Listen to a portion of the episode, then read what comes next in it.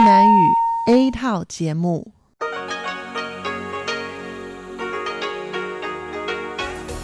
Đây là Đài Phát thanh Quốc tế Đài Loan RTI.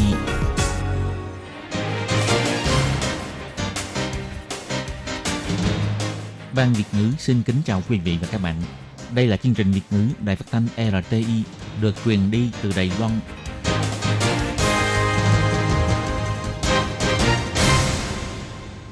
Khi Nhi xin chào các bạn. Các bạn đang đón nghe chương trình do Ban Việt ngữ Đài Tiếng Nói ADTI thực hiện, được truyền thanh từ Đài Loan. Hôm nay là thứ Tư, ngày 11 tháng 9 năm 2019, tức nhằm ngày 13 tháng 8 năm kỷ hợi âm lịch. Chương trình của ngày hôm nay bao gồm các phần nội dung chính như sau. Mở đầu là phần tin tức thời sự Đài Loan, tiếp đó là chuyên đề tiếng Hoa cho mỗi ngày, cẩm nang sức khỏe và cuối cùng là chuyên mục ống kính rộng. Mở đầu là phần tin tức thời sự Đài Loan với các phần nội dung chính như sau. Cố vấn cấp xã Lý Mạnh Cư đến Hồng Kông du lịch bị Trung Quốc bắt giữ. Chính phủ yêu cầu Ủy ban Trung Hoa Đại lục cố gắng giao thiệp. Báo cáo quốc phòng 2019, xu hướng chiến lược quân sự Trung Quốc là chủ động áp chế. Đối thoại tư vấn triển khai dân chủ Ấn Độ Dương Thái Bình Dương Đài Mỹ đường đầu được khai mạc vào ngày 12 tháng 9. Tổng thống nói, chia sẻ kinh nghiệm để thúc đẩy sự điều hành tốt. Tuổi thọ trung bình của người Đài Loan là 80,7 tuổi, trong đó người Đài Bắc có tuổi thọ cao nhất. Google gia tăng đầu tư tại Đài Loan, trung tâm dữ liệu thứ hai của Google sẽ được đặt tại Đài Nam. Công ty Metro kết hợp cùng với Miếu Thành Hoàng Hà Hải cho ra mắt vé xe điện Nguyệt Lão. Sau đây xin mời các bạn cùng đón nghe phần tin chi tiết.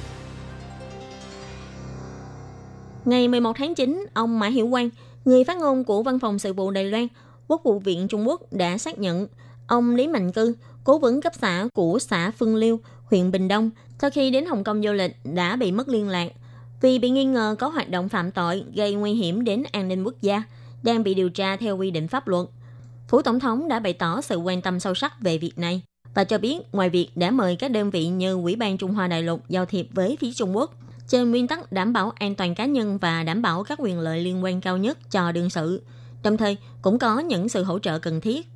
Ngày 11 tháng 9, ông Khâu Thị Chính, Phó chủ nhiệm Ủy ban Trung Hoa Đại lục nói, ông Lý Mạnh Cư ngày 19 tháng 8 nhập cảnh tại Thâm Quyến, Quảng Đông, đến nay đã mất liên lạc 22 ngày. Trong thời gian này, chính phủ Đài Loan đã ba lần hỏi thông tin từ các cơ quan liên quan thuộc chính quyền Bắc Kinh, nhưng đến nay vẫn chưa có thông báo từ phía Trung Quốc cho phía Đài Loan và gia đình đương sự và cũng chưa có giải thích cụ thể về việc phạm tội của ông Lý Mạnh Cư. Chính phủ Đài Loan bày tỏ sự đáng tiếc mạnh mẽ về việc này. Ông Khâu Thủy Chính chỉ ra, Trung Quốc phải có giải thích cụ thể về địa điểm tạm giam, lý do phạm tội và thời gian bị hạn chế tự do cá nhân, vân vân của ông Lý Mạnh Cư. Và nên nhanh chóng sắp xếp cho gia đình thăm ngập, cũng như cho ngập luật sư.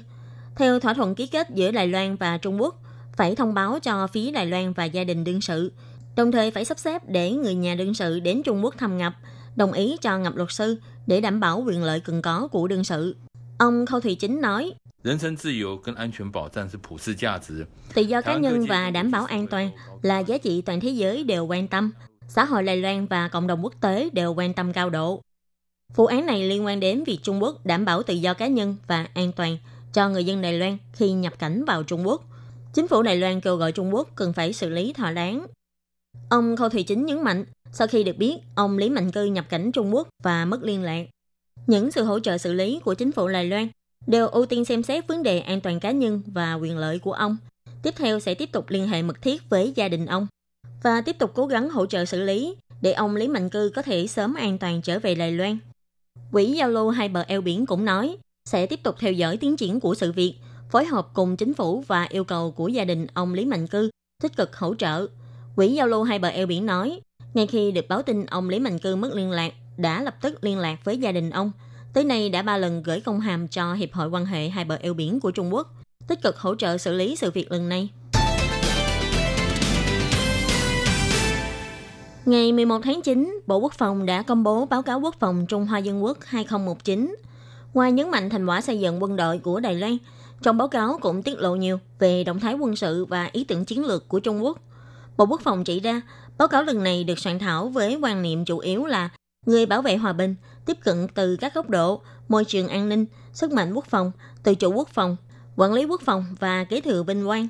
Phân tích về tình hình an ninh khu vực Ấn Độ Dương-Thái Bình Dương, những nguy hiếp quân sự mà Đài Loan đang phải đối mặt, cũng như giới thiệu về thành quả thực hiện chính sách trong công tác tăng cường sức chiến đấu quốc phòng trong hai năm gần đây, vực dậy ngành quốc phòng, xúc tiến quản lý quốc phòng và triển khai quốc phòng toàn dân.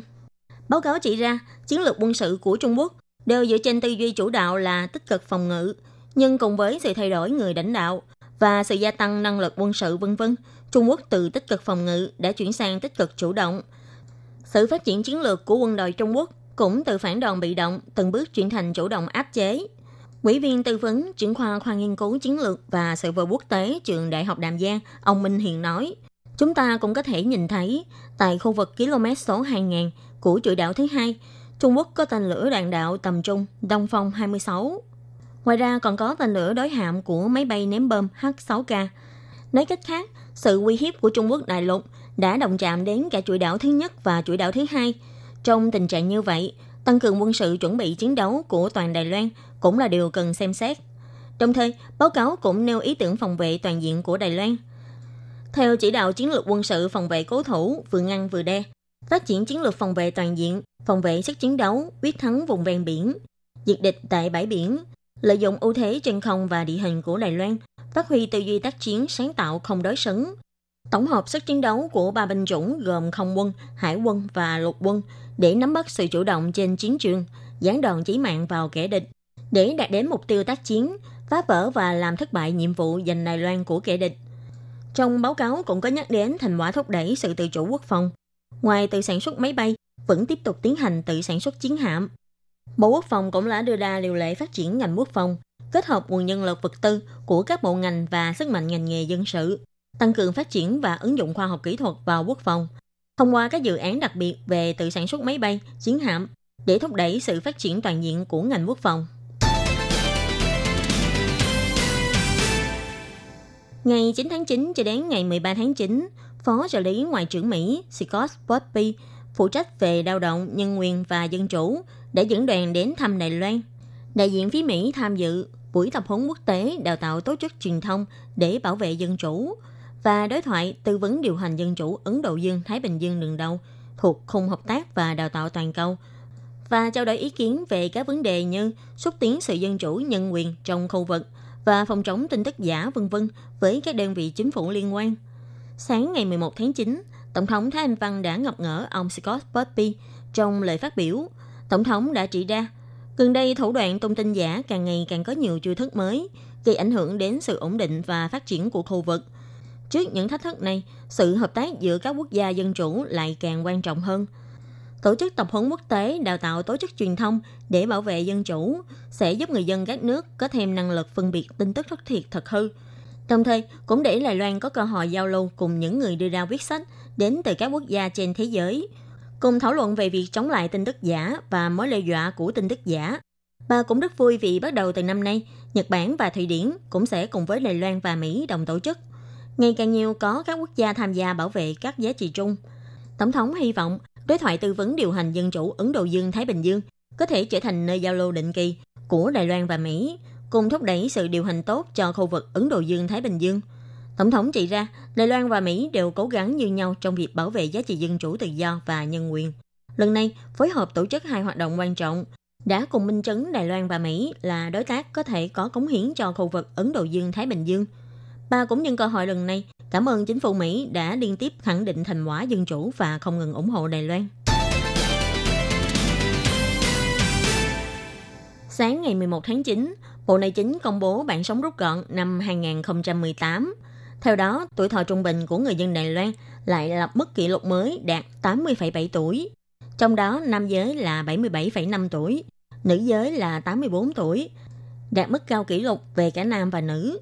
So với tình hình chung toàn cầu, thì tuổi thọ trung bình của nam giới và nữ giới Đài Loan cao hơn tuổi thọ trung bình thế giới, cao hơn Trung Quốc, Malaysia, Indonesia, vân vân và thấp hơn Nhật Bản, Thụy Sĩ, Tây Ban Nha, Singapore, vân vân. Ông Trịnh Mẫn Lục, Phó ban thống kê Bộ Nội chính cho hay, cùng với việc chất lượng y tế được nâng cao, người dân coi trọng an toàn thực phẩm, chất lượng cuộc sống nâng cao và người dân ngày càng ưa chuộng tập thể dục thể thao. Những năm gần đây, tuổi thọ trung bình của người dân đã có xu thế tăng. Từ năm 2017 là 78,6 tuổi, tăng lên 80,7 tuổi vào năm 2018. Ông Trịnh Mẫn Lục chỉ ra, nếu xét trên 6 thành phố lớn của Đài Loan mà nói, năm 2018, thành phố Đài Bắc có tuổi thọ trung bình cao nhất đạt 83,6 tuổi và có xu hướng càng về phía Nam thì tuổi thọ càng thấp dần. Ông Trịnh Mẫn Lục cũng nói, tại các huyện thị khác, thành phố Tân Trúc có tuổi thọ cao nhất đạt 81,1 tuổi. Huyện Đài Đông là 75,8 tuổi, đứng hàng chót. Tuổi thọ trung bình của huyện thị miền Đông thấp hơn so với huyện thị miền Tây, tức là huyện Đài Đông, có tuổi thọ thấp hơn tuổi thọ trung bình toàn quốc 5 tuổi. Nguyên nhân có lẽ là vì miền Tây giao thông tiện lợi hơn, nguồn tài nguyên y tế cũng đầy đủ hơn, thói quen cuộc sống nhân văn, vân vân. Tuy nhiên, sự chênh lệch này cũng đã được rút ngắn hơn so với 10 năm trước. Ngày 11 tháng 9, Google tuyên bố do nhu cầu vận hành của trung tâm dữ liệu tại Đài Loan nên sẽ mua đất tại Đài Nam. Google cho hay, cũng như các trung tâm dữ liệu của doanh nghiệp này tại các nơi khác trên thế giới, Google sẽ áp dụng theo quy trình chọn địa điểm nghiêm ngặt, đánh giá kỹ thuật và các nhân tố liên quan khác. Chọn Đài Nam là địa điểm xây dựng trung tâm dữ liệu. Doanh nghiệp này cũng bày tỏ cảm ơn đối với Cục Công nghiệp Bộ Kinh tế Đài Loan, chính quyền Đài Nam, khu công nghệ Đài Nam, vân vân đã tạo rất nhiều sự hỗ trợ cho việc chọn địa điểm xây dựng lần này. Google chỉ ra, Đài Loan là trung tâm phát triển khoa học công nghệ cao tầm cỡ thế giới. Từ trước tới nay, đều ủng hộ cho sự phát triển công nghệ sáng tạo, và Lai Loan còn nằm tại vị trí trung tâm của châu Á.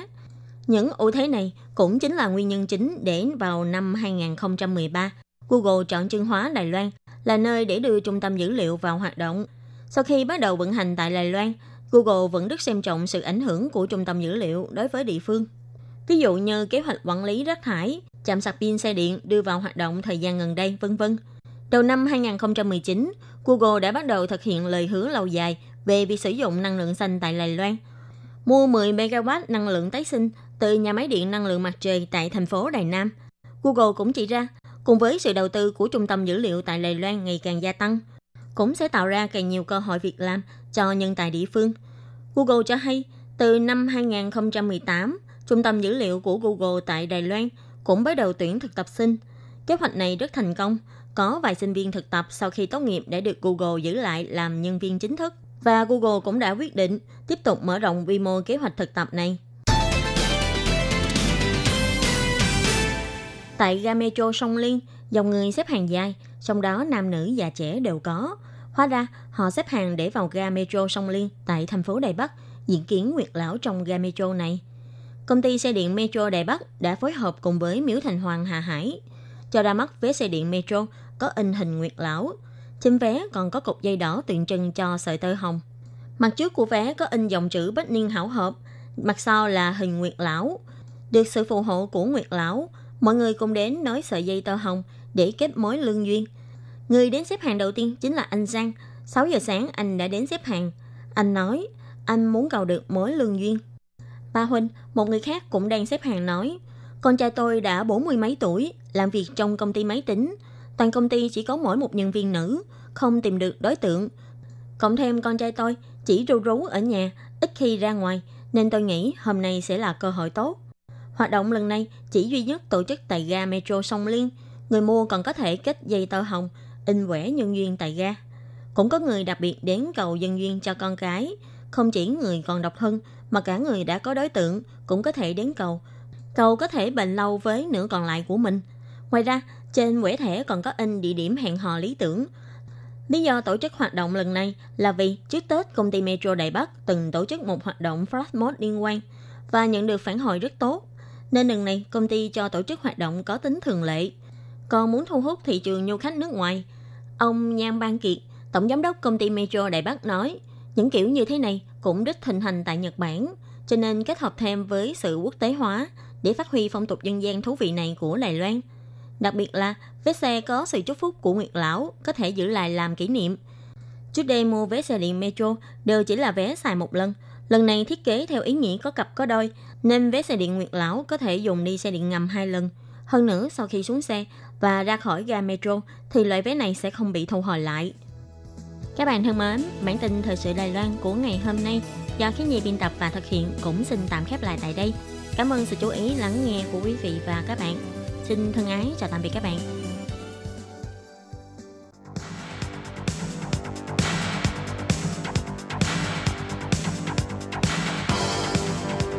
Đây là đài phát thanh quốc tế Đài Loan RTI, truyền thanh từ Đài Loan. Mời các bạn theo dõi bài chuyên đề hôm nay.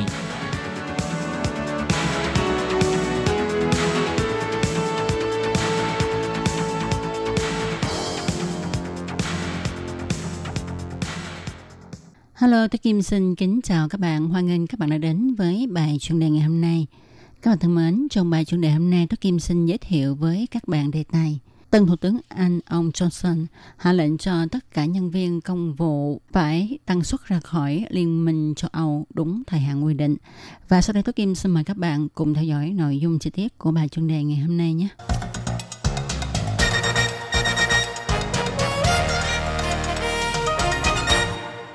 Ngày 8 tháng 9, tân Thủ tướng Anh Johnson ra lệnh chỉ thị cho tất cả nhân viên công vụ nước Anh phải đăng xuất ra khỏi Liên minh châu Âu vào ngày 31 tháng 10 và ưu tiên đón nhận nhiệm vụ ứng biến việc rời khỏi Liên minh châu Âu mà không qua thỏa thuận.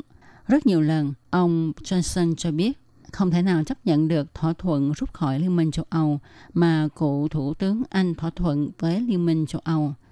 Khi vừa mới lên nhậm chức Thủ tướng Anh, ông ta liền gọi điện cho Chủ tịch Liên minh châu Âu cho biết một là phải đàm phán lại thỏa thuận rút khỏi Liên minh châu Âu của Anh quốc, hai là nước Anh sẽ rút khỏi Liên minh châu Âu không thông qua thỏa thuận. Ngoài ra, Thủ tướng Johnson cũng từng uy hiếp cho rằng sẽ giữ lại phí thủ tục 39 tỷ bảng Anh vốn sẽ trả cho Liên minh châu Âu để đổi lại sự nhượng bộ của Liên minh châu Âu nay ông ta lại viết thơ cho các nhân viên chính phủ, yêu cầu mọi người nên chuẩn bị ưu tiên làm công tác ứng biến cho việc nước Anh rời khỏi Liên minh châu Âu không thông qua thỏa thuận.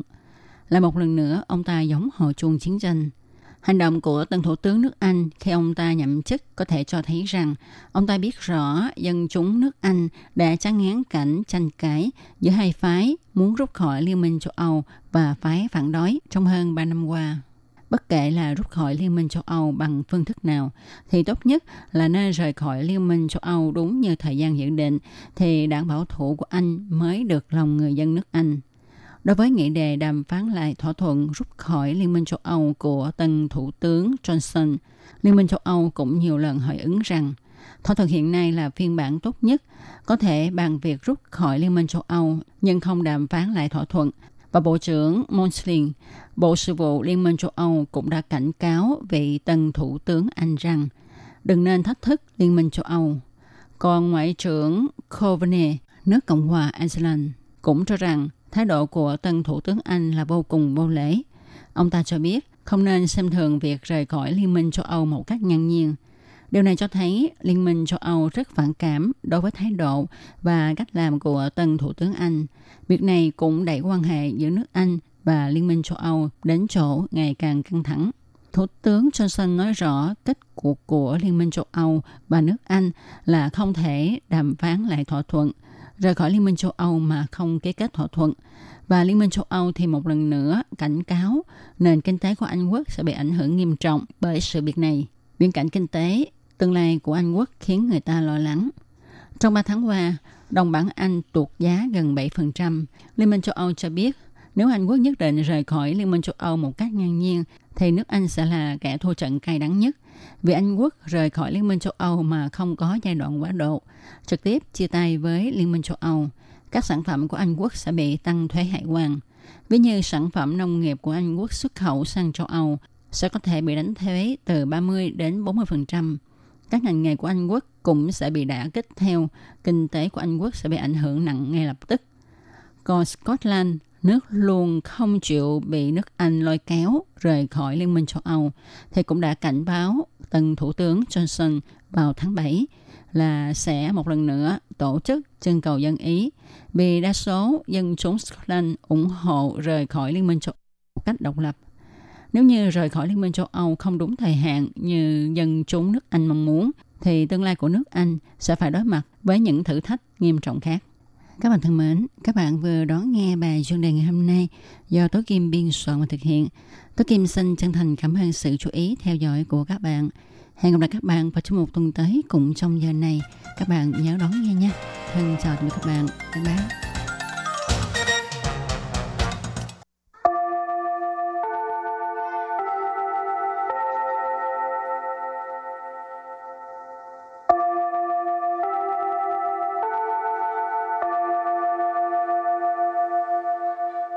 Xin mời quý vị và các bạn đến với chuyên mục Tiếng Hoa cho mỗi ngày do Lệ Phương và Thúy Anh cùng thực hiện.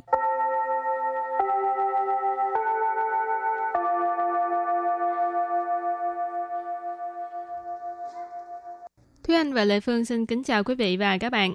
Chào mừng các bạn đến với chuyên mục Tiếng Hoa cho mỗi ngày ngày hôm nay. Hồi mới tới Đài Loan có nhiều người tưởng Lệ Phương là người dân nguyên trú. Ô sao vậy? Tại vì cái um, ủ quan bị giao sân. Tiếng Ồ. Việt kêu bằng cái gì? Ờ, ủ quan bị giao sinh tiếng Việt mình có thể dịch là đường nét gương mặt nó sắc sảo. Ừ. Rồi thì à, hôm nay mình học hai câu có liên quan tới từ ủ quan bị giao sân. Câu thứ nhất, đường nét gương mặt của cô ấy sắc sảo hơn người thường. Và câu thứ hai, tôi đoán cô ấy có thể là người dân tộc nguyên trú hoặc là con lai. Và bây giờ chúng ta lắng nghe cô giáo đọc hai câu mẫu này bằng tiếng Hoa.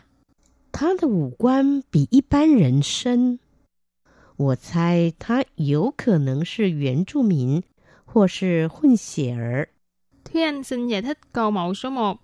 他的五官比一般人深，他 Tha là từ dùng để chỉ đối phương. Ở đây mình dịch tạm là cô ấy. 五官 Ù quan nghĩa là ngũ quan, tức là gồm có Ờ, mắt mũi miệng vân vân. Bì Bì là bì chào, là từ dùng để so sánh. Y ban Y ban là bình thường. Rẫn Rẫn là người. Sinh Sinh là sâu. Cho nên câu này nếu mà dịch thẳng ra thì là ngũ quan của cô ấy sâu hơn người thường. Và sau đây chúng ta hãy cùng lắng nghe cô giáo đọc lại câu mẫu bằng tiếng Hoa. 他的五官比一般人深，他的五官比一般人深。 Câu này có nghĩa là đường nét gương mặt của cô ấy sắc sảo hơn người thường. Và câu thứ hai, tôi đoán cô ấy có thể là người dân tộc nguyên trú hoặc là con lai. 我猜他有可能是原住民或是混血儿。 Và bây giờ thì à, Lê Phương xin giải thích câu 2. 我 Wo tức là tôi, 猜 sai có nghĩa là đoán ha. 他 Tha tức là cô ấy. Câu số 1 thì Thúy Anh dịch là cô ấy ha, cho nên câu số 2 cũng dịch là cô ấy. 有可能 Dấu khờ nịnh tức là có thể là khờ nịnh cái này là không có chắc chắn ha, có thể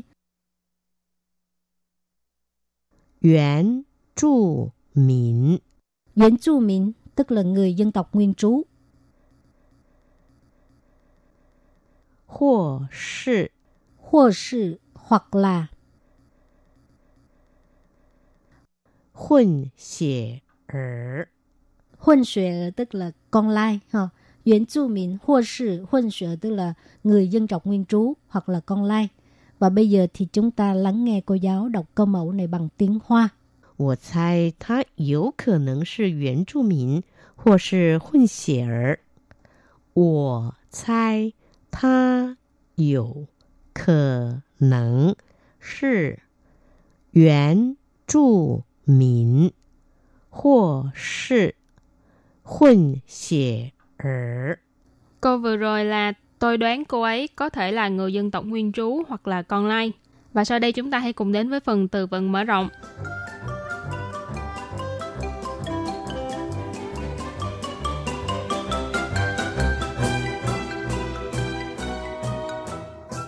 Nóng mày đa yển Nóng mày đa yển Nụng mỹ ta diện nghĩa là mắt to, mày đậm.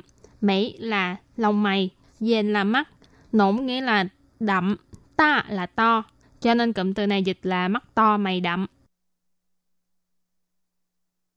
Diện uo sân Diện uo sân Diện uo sân có nghĩa là hốc mắt sâu. Diện có nghĩa là diện chin, mắt ha. Uo cái này là hốc, diện uo hốc mắt Sinh có nghĩa là sâu. Cho nên diện ua sinh tức là hốc mắt sâu. Bí zi thỉnh Bí zi thỉnh Bí zi thỉnh nghĩa là mũi cao. Bí zi là mũi. Thỉnh nghĩa là...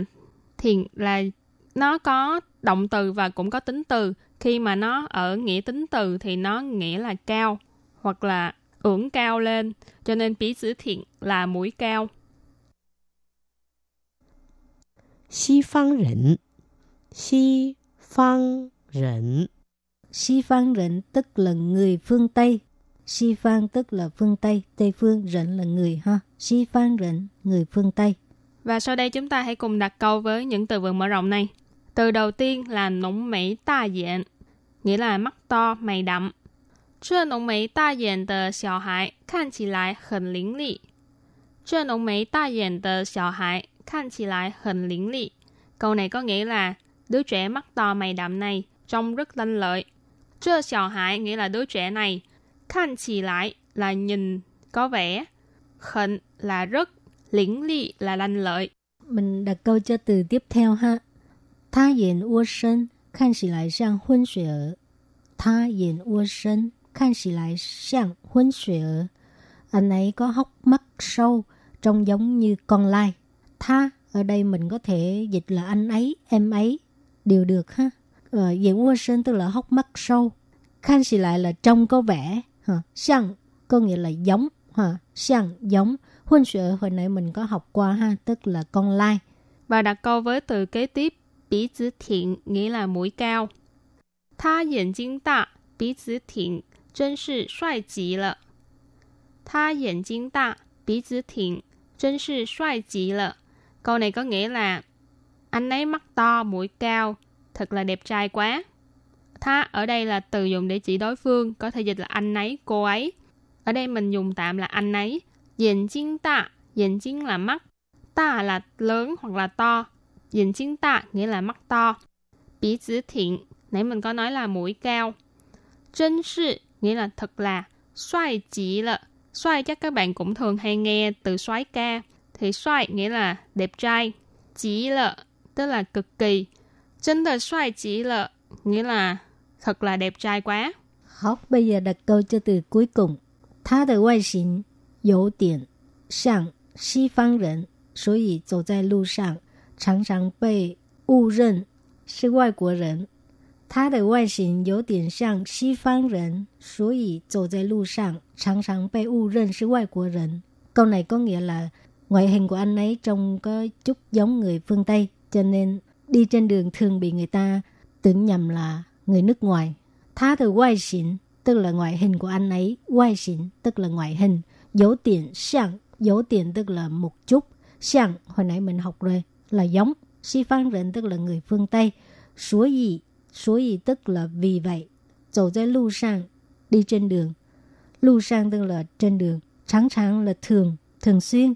Bị, u rân. U rân tức là ngồi nhận, tưởng lầm hay tưởng nhầm. Sư ngoại của rận tức là người nước ngoài. Ngoại của rận, người nước ngoài.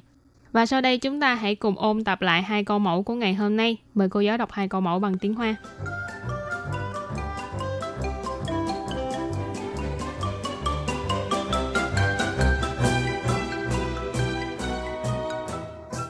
他的五官比一般人深，他的五官比一般人深。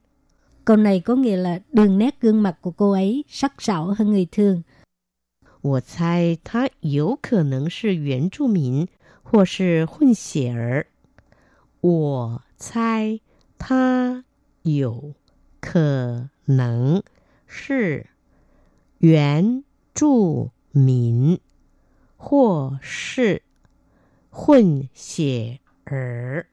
Câu vừa rồi là tôi đoán cô ấy có thể là người dân tộc nguyên trú hoặc là con lai. Các bạn thân mến, bài học hôm nay đến đây xin tạm chấm dứt. Cảm ơn các bạn đã đón nghe. Bye bye. Bye bye.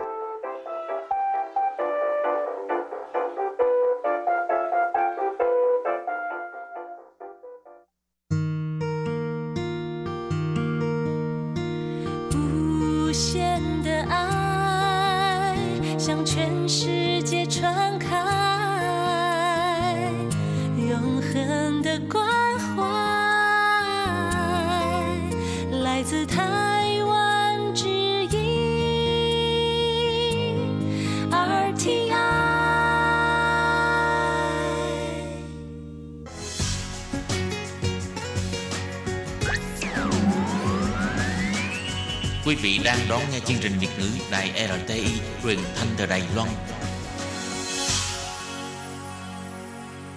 Mời các bạn theo dõi tiết mục Cẩm nang sức khỏe do Tố Kim thực hiện. Tiết mục Cẩm nang sức khỏe sẽ cung cấp những thông tin về sức khỏe cho các bạn tham khảo, chăm sóc tốt sức khỏe mình Kim xin kính chào các bạn, hoan nghênh các bạn đến với chương mục cẩm nang sức khỏe ngày hôm nay. Các bạn thân mến, trong chương mục cẩm nang sức khỏe ngày hôm nay, Tôi Kim xin mời các bạn hãy cùng Tôi Kim tìm hiểu đề tài tai biến mạch máu não mà còn gọi là đột quỵ. Về sau đây Tôi Kim xin mời các bạn cùng theo dõi nội dung chính của chương mục cẩm nang sức khỏe ngày hôm nay nhé.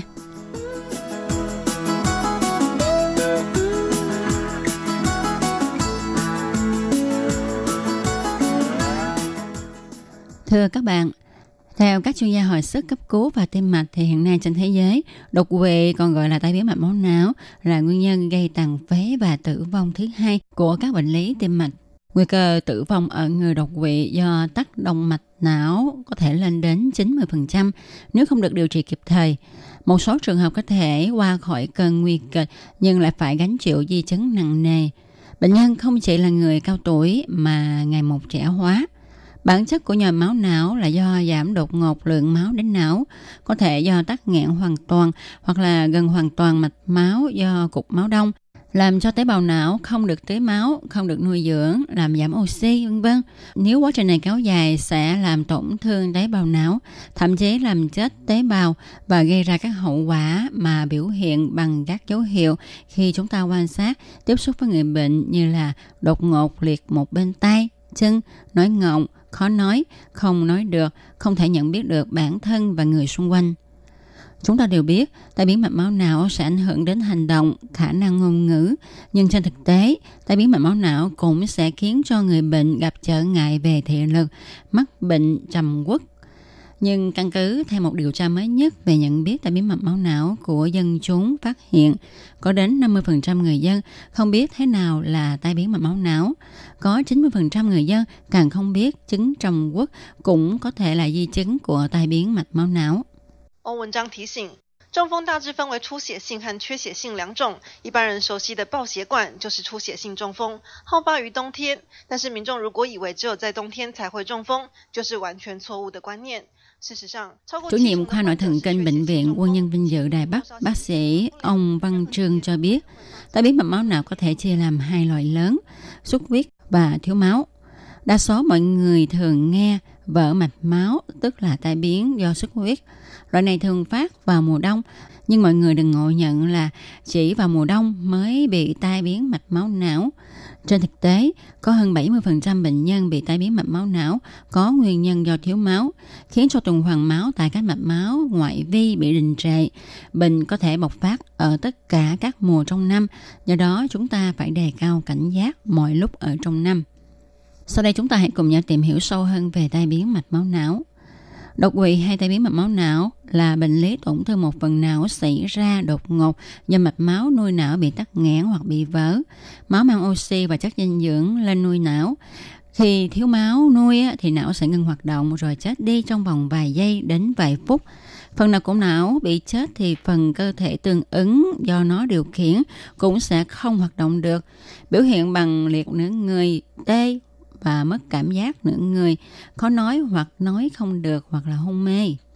Tai biến mạch máu não là hậu quả của những bệnh tim mạch như là tăng huyết áp, sơ vữa động mạch, rối loạn nhịp tim trong các bệnh về văn tim.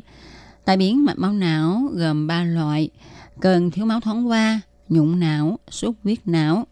Cơn thiếu máu thoáng qua thường là tai biến thoáng qua kéo dài 5 đến 10 phút, khu trú không để lại di chứng. Bệnh nhân cảm thấy giảm cơ lực hoặc là liệt nhẹ, khó nói, chóng mặt. Nhũng não là do tác một nhánh động mạch não thường xuất hiện đột ngột, gây liệt nhẹ, sau đó dần dần nặng lên, dẫn đến hôn mê và có thể gây tử vong. Xuất huyết não là do vỡ một động mạch trong não, thường xảy ra đột ngột với các dấu hiệu hôn mê ở nhiều mức độ khác nhau, liệt nửa người, liệt nửa mặt. Ngoài ra còn tùy vị trí chảy máu trong não mà có những triệu chứng khác nhau. Xuất huyết não thường nặng hơn, dễ tử vong ngay, tiên lượng xấu. Bệnh khởi phát đột ngột, phần lớn gây tử vong nhanh chóng hoặc để lại di chứng tàn phế nghiêm trọng. Bác sĩ Trương Gia Minh, khoa thần kinh bệnh viện Trường Canh, Lâm Khẩu cho biết, hơn phân nửa dân chúng biết rằng tai biến mạch máu não có thể gây liệt, nhưng lại không biết là nó cũng có thể khiến cho người bệnh mắc chứng trầm uất. Bác sĩ Trương Gia Minh nói, 中风对一个人来说是影响很大的，呃，会有两种情形。第一种是中风间接造成忧郁症，因为他现在都要依靠别人，因为他以前能够做的事情都没有办法做，所以这种所谓间接造成忧郁。另外就是中风直接造成忧郁。 đối với một người mà nói thì việc tai biến mạch máu não sẽ ảnh hưởng rất lớn đối với sức khỏe và sinh hoạt thường ngày của họ. Khi bị tai biến sẽ có hai tình huống. Thứ nhất là tai biến mạch máu não sẽ gián tiếp gây nên chứng trầm uất vì lúc bấy giờ, người bệnh phải dựa vào sự chăm sóc của người khác. Những việc vốn mà trước kia mình có thể tự làm được thì nay phải nhờ vào người khác giúp đỡ. Thứ hai là trực tiếp gây chứng trầm uất cũng tức là vị trí tai biến khiến cho đại não bị tổn thương, trực tiếp ảnh hưởng đến tính tình của bệnh nhân. Những tai biến mạch máu não thường gặp như đã nói ở trên đó là liệt nửa người, giảm trương lực cơ kèm theo các dấu hiệu liệt khu trú, rối loạn thần kinh thực vật, tăng dịch phế quản dẫn tới nhiễm trùng đường hô hấp, tiết niệu, rối loạn đại tiểu tiện hay là các di chứng thần kinh nặng nề như là giảm trí tuệ, xa sút tinh thần. Ngoài ra, vì do nằm lâu cho nên bệnh nhân thường bị loét ở vùng mông, cùng cục, chấm xương đùi. Đây là tổn thương khó chữa, nhất là ở bệnh nhân bị suy kiệt. Chuyên gia cho biết, 民众对于中风的认知实在有待加强，特别是很多人不知道黄金三小时的观念，也就是必须在中风两个小时内抵达医院，三个小时内接受血栓溶解剂治疗。因此 dân chúng 家庭 cần 卫 gia 教 tăng 推 nhận 广 biết 重 về 要 chứng tai biến mạch máu não. Đặc biệt là có rất nhiều người không biết về quan niệm 3 giờ hoàng kim, cũng tức là khi bị tai biến thì phải đến bệnh viện trong vòng 2 tiếng đồng hồ. Trong vòng 3 tiếng đồng hồ từ khi bị tai biến, người bệnh phải được điều trị với thuốc làm tăng máu đông, tức là thuốc tiêu sợi huyết. Do đó, việc tăng cường tuyên truyền giáo dục kiến thức này cho dân chúng biết là vô cùng quan trọng. Ở đây Tố Kim xin nói rõ hơn về ba giờ hoàng kim mà người ta còn gọi là thời gian vàng. Thuật ngữ 3 giờ hoàng kim tức là thời gian vàng á à, trong điều trị tắc mạch máu não là thời gian kể từ khi bệnh nhân xuất hiện triệu chứng đột quỵ đầu tiên đến khi bệnh nhân được dùng thuốc tiêu sợi huyết tức là thuốc tan máu đông. Đây là thời gian rất quan trọng quyết định sự thành công trong điều trị tiêu sợi huyết cho những bệnh nhân nhồi máu não trong giai đoạn cấp. Thường thì thời gian này chỉ trong vòng 3 giờ đầu, tính từ khi bệnh nhân có triệu chứng đầu tiên, tốt nhất là trong vòng một tiếng đồng hồ đầu tiên nha. Nhưng mà có phải tất cả các bệnh nhân bị nhồi máu não đều có thể sử dụng thuốc chống đông hay không? Tức là thuốc tiêu sợi máu hay không? Thì hiện tại bệnh nhân tai biến mạch máu não được điều trị bằng các biện pháp hồi sức về hô hấp, tuần hoàn, điều chỉnh huyết áp, kiểm soát tăng đường máu, tăng cường tuần hoàn não, dùng các thuốc chống ngưng tập tiểu cầu. Trong đó, thuốc tiêu sợi huyết là một trong những phương pháp điều trị rất có hiệu quả. Nếu bệnh nhân chuẩn đoán nhồi máu não đến bệnh viện sớm trước 3 giờ và đáp ứng đầy đủ các tiêu chuẩn dùng thuốc, cũng như là không có các chống chỉ định, theo kết quả công bố của rất nhiều nước trên thế giới cho thấy, những bệnh nhân được dùng thuốc làm tan cục máu đông này đã mang lại kết quả rất tốt và an toàn cho bệnh nhân.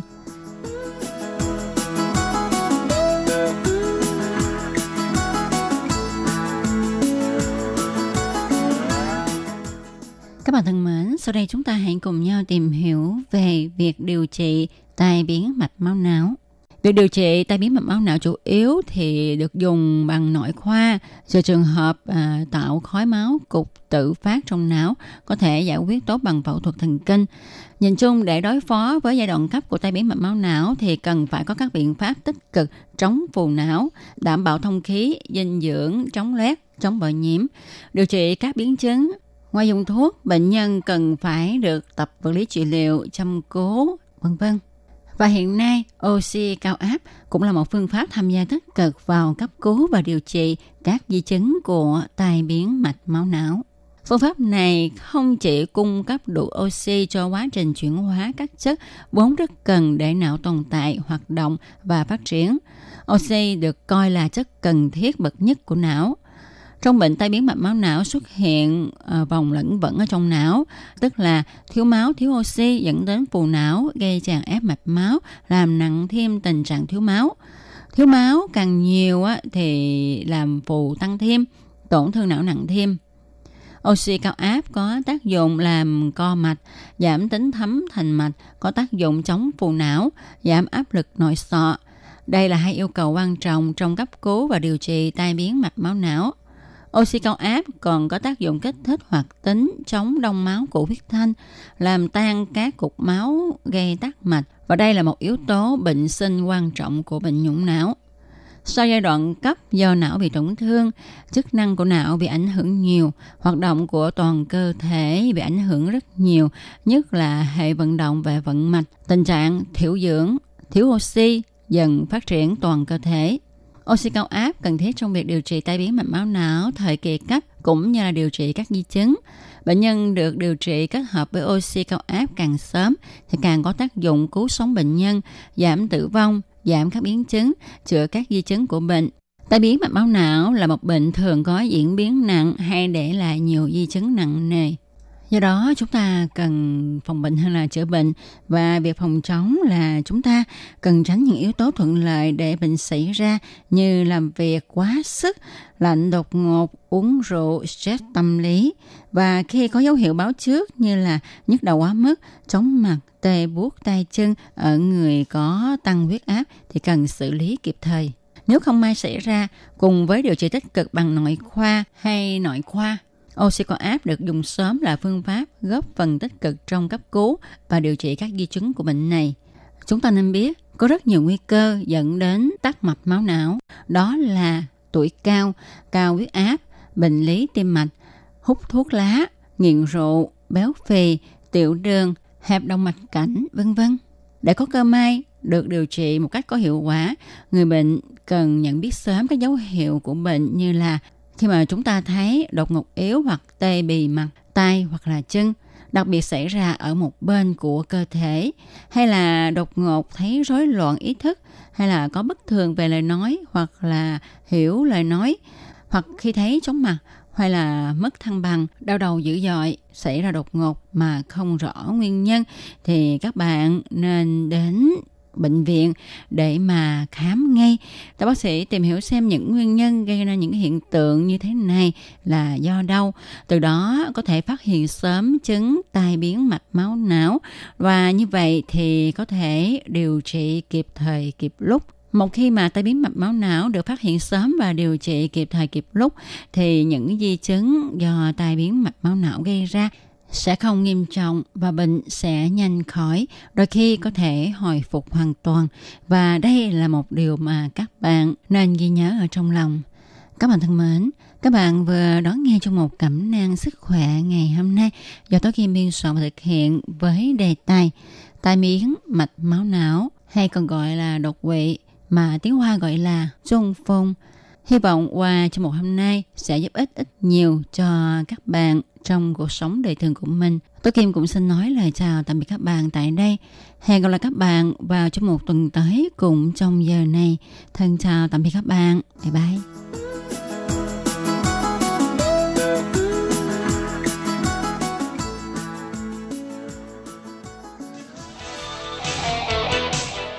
Quý vị và các bạn thân mến, xin mời quý vị và các bạn truy cập vào trang web Đài RTI để đón nghe chương trình phát thanh tiếng Việt vn.rti.org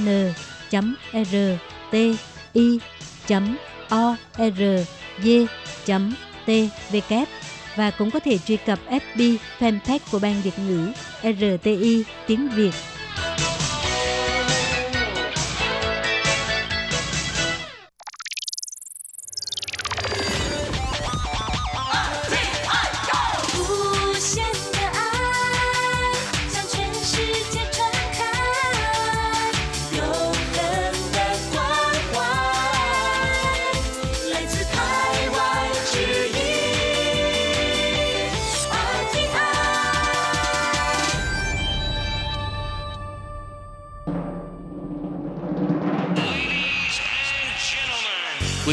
Đang đón nghe chương trình Việt ngữ Đài RTI truyền thanh từ Đài Loan.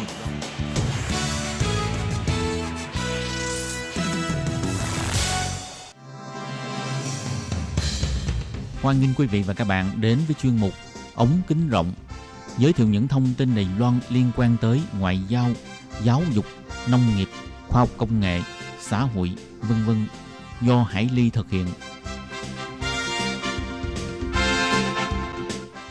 Các bạn thân mến, Hải Ly xin chào các bạn. Hoan nghênh các bạn đến với chuyên mục ống kính rộng vào thứ tư hàng tuần. Thưa các bạn, trong buổi phát hôm nay, Hải Ly xin giới thiệu với các bạn hai thông tin có liên quan đến giáo dục gồm có nhiều trường đại học ở Đài Loan mở các môn giáo dục tổng quát tự chọn rất hot, học sinh thi nhau đăng ký chọn học. Và nội dung thứ hai là tỷ lệ sinh viên đại học bị tử vong do tai nạn xe máy khá cao – Bộ Giáo dục nghiên cứu đưa giáo dục an toàn giao thông vào cấp tiểu học và trung học cơ sở.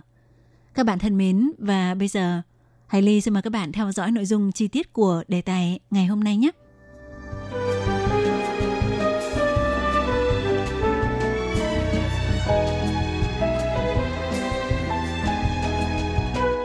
Thưa các bạn, vào tháng 9, các trường đại học của Đài Loan lục tục khai giảng – Trung tâm giáo dục tổng quát của các khoa mở ra hàng trăm môn học tự chọn. Học sinh nhìn hoa hết cả mắt. Có một số môn học tự chọn rất thú vị, thường bị đăng ký hết chỉ trong nháy mắt, chỉ chậm một chút là không kịp. Vậy bây giờ chúng ta hãy cùng nhau đi tìm hiểu về các môn học giáo dục tổng quát, trong tiếng Trung gọi là thông sử khở trấn của các trường đại học Đài Loan xem có gì thú vị nhé các bạn. Trước hết chúng ta hãy tìm hiểu một số môn học giáo dục tổng quát của trường đại học Thanh Hoa Đài Loan như môn học chơi đồ chơi, học kiến thức điều tra giám định các vụ án, học cách làm đồng hồ mặt trời hay học cách yêu đương thế nào, quả thực là rất phong phú, đa dạng và lý thú phải không các bạn? Thì ờ, môn học thưởng thức và thiết kế đồ chơi oán trụy xin sảng ủy sửa trị là một môn tự chọn của trường đại học Thanh Hoa Đài Loan. Yêu cầu của thầy Lưu Thụ Trung, giáo viên phụ trách giảng dạy môn này là lấy việc chơi hết toàn bộ những đồ chơi mà thầy giáo đã thu thập siêu tầm được làm mục tiêu đầu tiên. Học chơi trước và cũng phải học cách làm thế nào để hướng dẫn dẫn dắt mọi người trong giờ học chơi đồ chơi. Ngoài ra, trường Đại học Thanh Hoa còn có môn học phát triển và xây dựng quan hệ tình yêu là môn học dẫn dắt học sinh hiểu sâu về bản chất của tình yêu và tâm lý trong mối quan hệ thân mật yêu đương. Cụ thể, bao gồm những nội dung như cách gây sự cuốn hút và cách theo đuổi, phong cách yêu và sự hợp nhau, những nguy cơ và cách xử lý trong quan hệ tình yêu, xử lý vấn đề chia tay và điều chỉnh tâm lý khi bị thất tình. Ngoài ra thì ờ, trường Đại học Thanh Hoa cũng có môn học sự diệu kỳ của khoa học giám định, trong đó bao gồm các mảng như giám định hình sự, kiểm tra nói dối, tai nạn xe cộ, trộm cắp và lạm dụng thuốc. Ngoài việc cung cấp cho học sinh sinh viên những thông tin mới nhất về các loại ma túy mới nổi, thì về mặt thực hành còn thực hiện kiểm nghiệm ma túy và giới thiệu các trường hợp bắt được các điểm sản xuất ma túy, hay giới thiệu về các vụ án trộm cắp, xâm hại tình dục, mưu sát đã làm thế nào để tìm ra hung thủ thông qua các dấu vết và bằng chứng. Còn môn học thiết kế và thực hành làm đồng hồ mặt trời, rượu quẩy tờ sơ chỉ ủy sứ ruộng, thì giúp cho học sinh, sinh viên biết cách làm được đồng hồ mặt trời đúng cách. Giáo viên phụ trách giảng dạy môn này, thầy giáo Khâu Kế Lương cho biết, đương nhiên bắt buộc phải áp dụng một số quan niệm mang tính lý thuyết toán học, nhưng trọng tâm không phải là ở công thức, mà là để làm ra một chiếc đồng hồ mặt trời cho bản thân, cho bạn bè, ngoài việc truyền bá kiến thức khoa học, cũng có thể lưu giữ làm kỷ niệm mãi mãi. Một sinh viên họ từ cho biết, hệ thống chọn môn của nhà trường không phải cứ nhanh chân là thắng. Khi số người đăng ký quá đông, thì hệ thống máy tính sẽ quyết định rút thăm. Những sinh viên không được rút chúng trong thời gian quy định của nhà trường sau khai giảng mở cửa cho phép đăng ký thêm hoặc hủy đăng ký các môn tự chọn. Cũng có thể nhờ vào tư cách đạo đức cộng thêm vận may để nhờ giáo viên dạy bộ môn đăng ký thêm giúp. Hoặc có người thì ờ, cầu ông trời run rủi vận may, gặp đúng lúc có người hủy đăng ký môn mà mình muốn học thì lập tức bổ sung vào đó luôn.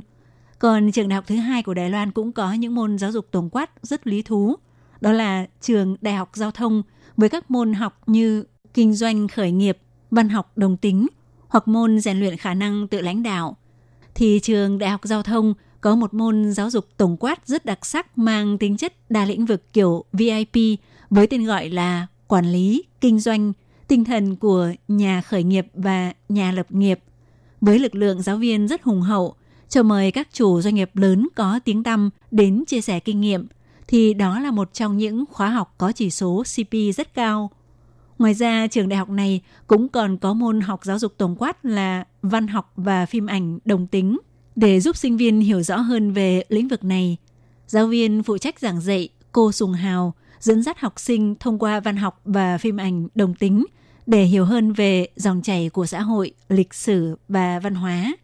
Trong đó bao gồm nội dung sự di chuyển đa quốc gia và du lịch đa quốc gia của những người đồng tính, tiểu thuyết khoa học viễn tưởng và văn học sinh thái của người đồng tính, giúp học sinh hiểu được quá trình chuyển biến của văn học về đề tài đồng tính. Môn học thời sự công nghệ và thực hành PR thì dẫn dắt giúp học sinh tìm hiểu về các nội dung thực hành của mảng tin tức thời sự của các ngành công nghệ và vấn đề công nghệ gồm soạn thảo tin thời sự, phỏng vấn, biên tập và tuyên truyền PR. Hay như môn học tự lãnh đạo thì trong bối cảnh thời đại trí tuệ nhân tạo sắp đến, giáo viên phụ trách giảng dạy Tiêu Thiền đã dẫn dắt học sinh, sinh viên tìm tòi khám phá cuộc sống tương lai phải phát triển và quy hoạch ra sao, làm việc trong lĩnh vực nào là phù hợp với bản thân sinh viên nhất, làm thế nào để thiết lập khả năng hợp tác trao đổi và mối quan hệ xã giao của bản thân, giáo viên Tiêu Thiền nói, có thể phân biệt được giá trị quan trọng khác nhau giữa trí tuệ nhân tạo và con người, đó chính là tạo ra giá trị cho bản thân. Ngoài ra thì ờ, trường đại học quốc lập thành công cũng có rất nhiều các môn học tự chọn được học sinh vô cùng yêu thích. Vì trường đại học quốc lập thành công có học viện y, có rất nhiều bác sĩ sẽ mở các môn học giáo dục tổng quát có liên quan tới lĩnh vực y học để dành cho những sinh viên không theo học ngành y và đã nhận được sự hưởng ứng rất nhiệt liệt của sinh viên. Ví dụ như danh y chuyên khoa da Vương Đức Hoa đã mở môn học cách chăm sóc da. Không những các nữ sinh viên giành giật để đăng ký theo học, mà các nam sinh cũng không chịu thua kém. Môn học này chỉ nhận 28 học sinh, nên các sinh viên nói đùa với nhau là môn này hot tới mức không thể nào hot hơn. Trường Đại học Thành Công cũng nổi tiếng về lĩnh vực khoa học kỹ thuật. Do vậy, môn học giáo dục tổng quát có tên gọi là khám phá sự nghiệp kỹ sư, cũng là môn tự chọn được rất nhiều sinh viên lựa chọn. Hay như môn học có tên gọi là lửa, do chuyên gia về năng lượng của trường này là thầy Lâm Đại Huệ mở, cũng bị đăng ký hết ngay trong chớp mắt. Thú vị nhất là môn học này có hoạt động nướng thịt, nhưng sinh viên không phải chỉ ăn thịt nướng, mà còn phải quan sát lửa, học cách làm thế nào để giữ cho ngọn lửa cháy tốt và nướng thịt sao cho ngon, thực sự là một môn học rất thú vị.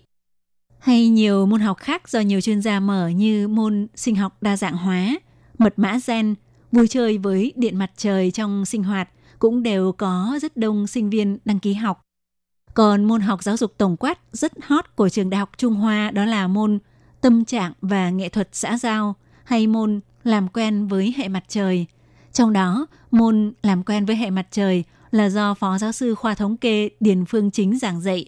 Ông tự xưng là người mê thiên văn nghiệp dư nghiêm túc. Môn học của ông sử dụng dữ liệu các hành tinh của NASA, cũng sẽ dẫn học sinh đi tham gia hoạt động ngoại khóa thực hành sử dụng kính viễn vọng để quan sát thiên văn. Hy vọng có một ngày có thể cùng học sinh phát hiện ra tiểu hành tinh, phát hiện ra sao chổi và lấy tên mình đặt tên cho những hành tinh được phát hiện đó. Còn sinh viên của trường Đại học Đài Bắc thì khá quan tâm đến các vấn đề liên quan đến chính phủ và doanh nghiệp. Theo thống kê của nhà trường, môn học giáo dục tổng quát được ưu chuộng nhất của trường đại học Đài Bắc là môn chính phủ và doanh nghiệp. Còn môn được ưa chuộng thứ hai của trường đại học quốc lập Đài Bắc đó là triết học tổng quát. Hay như trung tâm giáo dục tổng quát của trường đại học Trung Nguyên thì cho ra mắt môn học đào viên học, tháo yến xuế, dẫn dắt học sinh tìm hiểu sâu về phong cách và nội hàm của thành phố Đào Viên. Trong 4 học kỳ, từ khi bắt đầu có mở môn học này tới nay, thì kỳ nào học sinh cũng đều báo danh kín hết. Môn học với các chủ đề gồm tìm bảo vật Đào Viên, đọc các ấn phẩm về Đào Viên, văn học sử, làng gia quyến, quân nhân Đào Viên. Ngoài việc truyền đạt kiến thức, thì môn học này cũng đưa sinh viên đi vào các khu dân cư để thực tiễn hóa sự quan tâm tới địa phương. Các bạn thân mến, trong phần đầu chương trình, Hải Ly đã giới thiệu với các bạn một số môn học giáo dục tổng quát rất thú vị của các trường đại học của Đài Loan. Còn trong ít phút cuối chương trình, Hải Ly xin mời các bạn theo dõi thông tin tỷ lệ sinh viên đại học bị tử vong do tai nạn xe máy khá cao. Bộ Giáo dục nghiên cứu đưa giáo dục an toàn giao thông vào cấp tiểu học và trung học cơ sở. Thưa các bạn, thì ờ, các trường đại học lục tục khai giảng, các phương tiện truyền thông đưa tin cho biết trong gần 10 năm nay, mỗi năm Đài Loan đều có khoảng trên 100 sinh viên tử vong do tai nạn xe máy vì các vụ va chạm do bị người khác đâm vào hoặc tự đâm dẫn đến tử vong. Do vậy, vấn đề này rất được Bộ Giáo dục và các trường học quan tâm. Theo Bộ Giáo dục gần đây cho biết, để tăng cường việc giáo dục kiến thức an toàn giao thông, dự kiến sẽ quy hoạch mô hình môn học có tính linh hoạt ngay từ cấp trung học cơ sở và tiểu học để giảng dạy về vấn đề an toàn giao thông. Theo tổ trưởng Vũ Hiểu Hà thuộc Sở Giáo dục Quốc dân và Giáo dục trước tuổi đi học cho biết, Bộ Giáo dục rất coi trọng vấn đề an toàn giao thông của học sinh, đề cương chương trình nhất quán từ cấp tiểu học đến cấp trung học cơ sở đã có chỉ tiêu năng lực giáo dục an toàn giao thông. Nhà trường có thể lấy an toàn giao thông làm chủ đề để tự biên soạn hoặc chọn các giáo trình liên quan, có thể đưa vào các tiết học thuộc môn sức khỏe và giáo dục thể chất, hoạt động tổng hợp, môn xã hội hoặc môn sinh hoạt. Còn đề cương mới, chương trình 12 năm giáo dục quốc dân cơ bản bắt đầu áp dụng từ học kỳ này. Trong đó an toàn giao thông cũng là một phần thuộc mảng giáo dục an toàn, nhà trường có thể đưa vào giảng dạy. Theo tổ trưởng Vũ Hiểu Hà cũng cho biết, để các trường tiểu học và trung học cơ sở thực hiện tích cực hơn, cụ thể hơn việc giảng dạy về an toàn giao thông. Bộ Giáo dục sẽ ủy thác cho các đơn vị liên quan quy hoạch các mô hình môn học có tính linh hoạt ở cấp tiểu học và trung học cơ sở với chủ đề giáo dục an toàn, trong đó bao gồm các nội dung như tai nạn giao thông, cũng có thể điều chỉnh tùy theo nhu cầu của môi trường địa phương. Và để bảo vệ sự an toàn cho sinh viên, thì ờ, theo trường Đại học Văn hóa cho biết, học kỳ nào cũng đều nỗ lực tuyên truyền về an toàn giao thông và đều tiến hành tuyên truyền trong lúc phổ biến quy định cho sinh viên mới. Các sĩ quan giáo huấn của nhà trường và giáo viên chủ nhiệm cũng đều có tuyên truyền trên lớp. Trường Đại học Văn hóa, ngoài xe chuyên đưa đón của trường, cũng điều đình để xe buýt có thể chạy vào khuôn viên nhà trường, đồng thời thiết lập chế độ cùng đi chung xe taxi, khuyến khích sinh viên sử dụng phương tiện giao thông công cộng. Nhờ sự nỗ lực như vậy, từ tháng 12 năm 2017 đến nay, tỷ lệ sinh viên Đại học Văn hóa bị tử vong do tai nạn xe máy trên đoạn đường đi vào trường đại học này là đại lộ ngưỡng Đức đã giảm xuống bằng không. Còn trường đại học Y Sổ thì bắt tay từ việc kiểm tra lốp xe định kỳ do sĩ quan giáo huấn và sinh viên phục vụ về giáo dục thực hiện. Đối với những xe máy của sinh viên có vân lốp đã quá mờ, ngoài việc dán giấy nhắc nhở phải thay lốp xe thì sẽ tiếp tục theo dõi còn trường đại học Đại Diệp là túp đầu tiên trong số các trường đại học được Bộ Giao thông và Bộ Giáo dục kết hợp cùng quy hoạch để xe buýt chạy vào trong khuôn viên trường học. Theo trường đại học Đại Diệp chỉ ra, kể từ khi bắt đầu thông xe từ năm 2015 đến nay, năm 2017 có 85 sinh viên của trường xảy ra tai nạn xe máy. Tới năm 2018 giảm xuống còn 48 trường hợp. Trường Đại học Đại Diệp cũng thiết lập mạng lưới giao thông kết hợp 6 loại phương tiện giao thông, bao gồm xe chạy vòng quanh trường, xe đưa đón, xe taxi ký hợp đồng với nhà trường, vân vân. Cứ 3 đến 5 phút lại có một chuyến xe để giảm thiểu số lượng học sinh đi xe máy. Các bạn thân mến, chuyên mục ống kính dạo hôm nay giới thiệu với các bạn về các môn giáo dục tổng quát rất hot trong một số trường đại học và vấn đề giáo dục an toàn giao thông trong nhà trường – cũng xin được khép lại tại đây. Hải Ly xin cảm ơn các bạn đã quan tâm đón nghe. Thân ái, chào tạm biệt các bạn. Bye bye.